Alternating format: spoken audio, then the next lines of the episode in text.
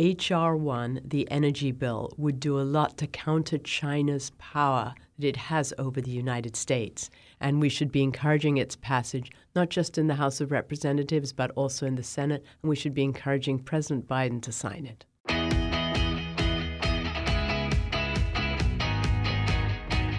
This is the Daily Signal podcast for Monday, April 3rd.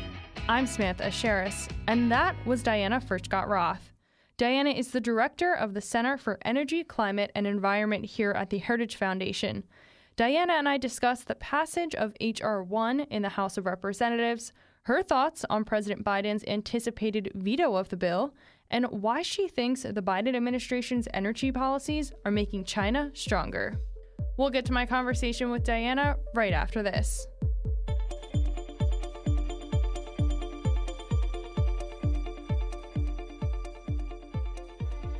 Hi, I'm Giancarlo Canaparo. And I'm Zach Smith. And we host SCOTUS 101. It's a podcast where you'll get a breakdown of top cases in the highest court in the land. Hear from some of the greatest legal minds. And of course, get a healthy dose of Supreme Court trivia. Want to listen? Find us wherever you get your podcasts or just head to heritage.org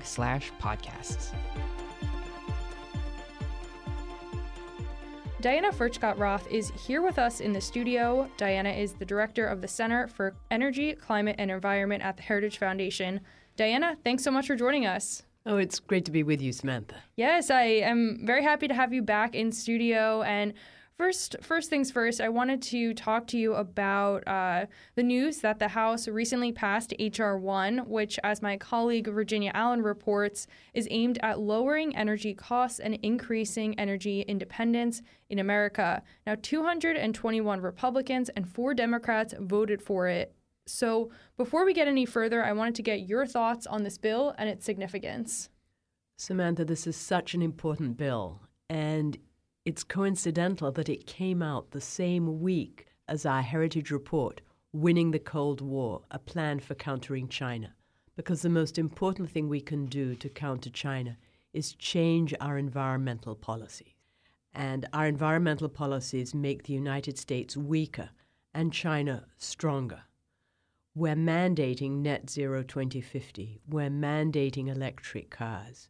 And China makes most of the wind turbines, most of the solar panels, most of the electric batteries for these cars. So, unless we change our environmental policies, we are going to become dependent on China rather than energy independent using all our supplies of oil and natural gas. And last time we spoke, we discussed key minerals and their use in electric cars. Uh, Mississippi Representative Michael Guest recently told Virginia that this bill uh, deals with critical minerals and that we know that many of the critical minerals we obtain today come from China. So, similar to like what we discussed last time, can you walk us through some of the ways the U.S. can secure these critical minerals that Guest is referencing and, and relating to what we've discussed previously? Many of the critical minerals are in China, and there are also critical minerals in Latin America and Africa. And China is dominating those critical minerals in Africa and Latin America. We had a guest, Francois Baird, uh, at the Heritage Foundation, who advised us that the best way to influence individual African countries was to support the rule of law in these countries. And that way, team up with some of the entities that support the rule of law uh, and would be amenable to American cooperation and American purchase of such minerals. But what's really important is that the mandates we have in the United States for renewable energy and for electric vehicles really play into China's hands because China has an advantage in the costs of capital, the costs of labor, and the costs of energy.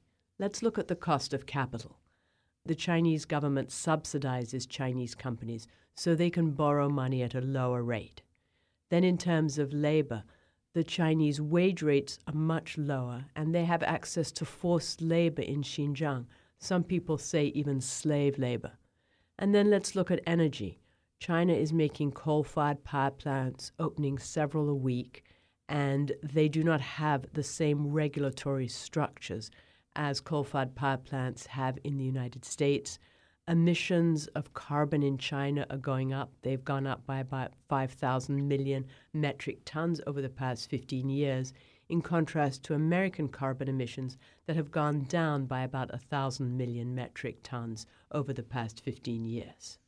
Now, I also wanted to get your thoughts on the role President Joe Biden is playing here. He will likely veto this bill. According to a White House uh, statement, the administration wants to work in bipartisan manner with Congress to address lowering energy costs, per- permitting reform, and addressing energy concerns. However, H.R. 1 will take us backwards. Therefore, if presented to the president in its current form, he would veto it. What does this tell us about the administration's priorities? Well, it tells us that the administration does not prioritize lowering electricity and gasoline costs for Americans because renewable energy mandates make electricity more expensive. So let's look at wind farms, for example. Every wind farm has to have an associated natural gas power plant for when the wind stops blowing. So when the wind stops blowing, the power plant kicks in. But it's less expensive for the power plant to run continuously rather than running only when the wind turbines stop working. So, right away, the cost of energy and the cost of electricity are higher. And uh, the administration should realize that Americans are tired of high electricity bills they're tired of high gasoline costs, and we are not making the environment any cleaner by doing this. It has a very tiny effect on our environment, and moving energy intensive manufacturing over to China raises global emissions because this manufacturing is produced with dirtier energy than here in the United States. It's our use of clean natural gas that has made our air cleaner over the past 20 years. You can go to the Environmental Protection Agency website, look at the six criteria pollutants, and see how they've all gone down over the past 20 years. I wanted to also expand on this conversation with this with this bill and you know compared to what the Biden administration has pursuing in terms of its energy policies and you know that role that it's played in you know specifically driving up the cost of gas and how this bill presents an alternative plan to what the Biden administration has been doing. What this plan does is make it easier for permitting, easier to get leases, easier to use America's resources. We have vast resources of oil and natural gas. We are the Saudi Arabia of oil and natural gas. And if we were to use it, uh, then prices of gasoline and energy and electricity would go down, and Americans would see the equivalent of a tax cut.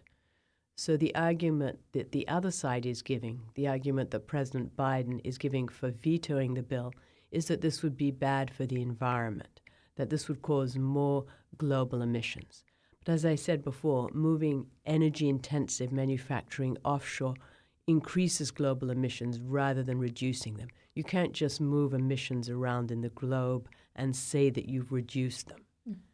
I wanted to also dive a little deeper into a piece that you recently wrote for the Daily Caller News Foundation titled Beijing Biden's Energy Policies Will Lose the New Cold War. You write, Our current policies make China stronger and America weaker. What do you mean by this? What I meant by that is that seven of the largest 10 solar manufacturers are in China, seven of the largest wind turbine manufacturers are in China and many electric battery manufacturers are in China. So, by requiring renewable energy and by requiring electric cars, uh, this means we give more business to China. So, if we're in a Cold War with China, we don't want to be giving our enemy more business. And at the same time, this means that we use less of our own natural gas. In fact, our administration is slowing down approval of pipelines making it more difficult for our producers to get natural gas out to where Americans can use it and where our European uh, and other allies can use it uh, because they need natural gas since Russia has cut off their supplies of natural gas. So it would benefit everybody if we had more pipelines. Plus, this recent rail accident in East Palestine in Ohio has shown us that we need more pipelines to carry these potential dangerous chemicals rather than using road and rail. Because with pipelines, the container stays still and the product moves within it, and the pipelines are often buried in the ground. So they're out of the way of other traffic, pedestrians, anyone like that. Uh, and the potential damage is very, very low. With rail and truck, these uh, substances are going through people's communities and they are generally very safe, but occasionally accidents do happen. But pipelines are the safest way of transporting oil and natural gas. The Securities and Exchange Commission, the Federal Energy Regulatory Commission, the Office of the Control of the Currency, the Department of the Interior, they're all working to slow down pipelines. And that really works against the interests of the United States. As you mentioned at the top of the show, and as we've previously reported on the show, the Heritage Foundation recently released an extensive report titled Winning the Cold War A Plan for Countering China. Now, the paper addresses ways to address the uh, energy and climate challenges. Can you walk us through the issue at hand and, and some of the recommendations that are included in the paper?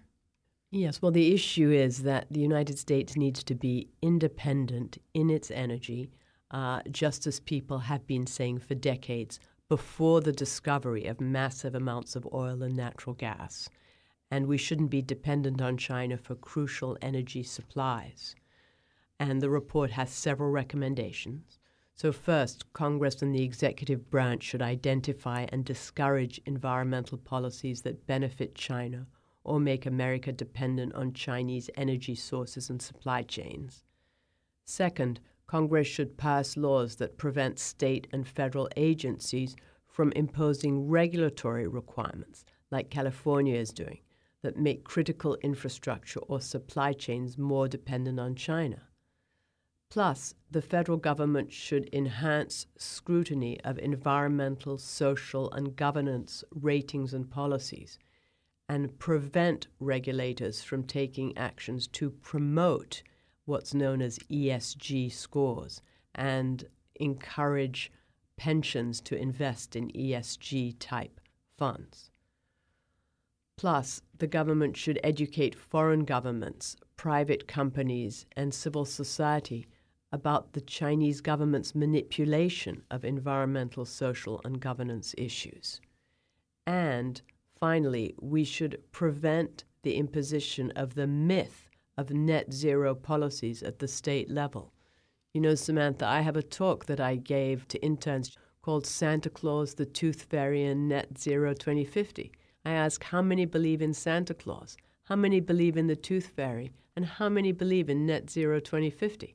Our interns passed great. None of them believed in either of the three. That's good. That's but good. when I've given this talk uh, on other college mm-hmm. campuses, I get numerous hands of people who actually believe we can go to net zero 2050. Wow. But it's just a myth. I mean, even if the whole of the United States was covered with wind turbines and solar panels, we would still need fossil fuels in order to make those wind turbines and solar panels. Well, Diana, thank you so much for joining us. Uh, just before we go, uh, any final thoughts? Just that H.R. 1, the energy bill, would do a lot to counter China's power that it has over the United States. And we should be encouraging its passage, not just in the House of Representatives, but also in the Senate. And we should be encouraging President Biden to sign it. Great. Thank you so much for joining us. Thank you. And that'll do it for today's episode. Thank you for listening to my interview with Diana. I'll be sure to include a link to the Heritage Foundation's report on China in today's show notes. Also, make sure you subscribe to the Daily Signal wherever you get your podcasts and help us reach even more listeners by leaving a five star rating and review. We read and appreciate all of your feedback. Thanks again for listening. Have a great day, and we'll be back with you all this afternoon for top news. The Daily Signal podcast is brought to you by more than half a million members of the Heritage Foundation. Executive producers are Rob Bluey and Kate Trinko. Producers are Virginia Allen and Samantha Aschieris. Sound design by Lauren Evans, Mark Geiny, and John Popp. To learn more, please visit dailysignal.com.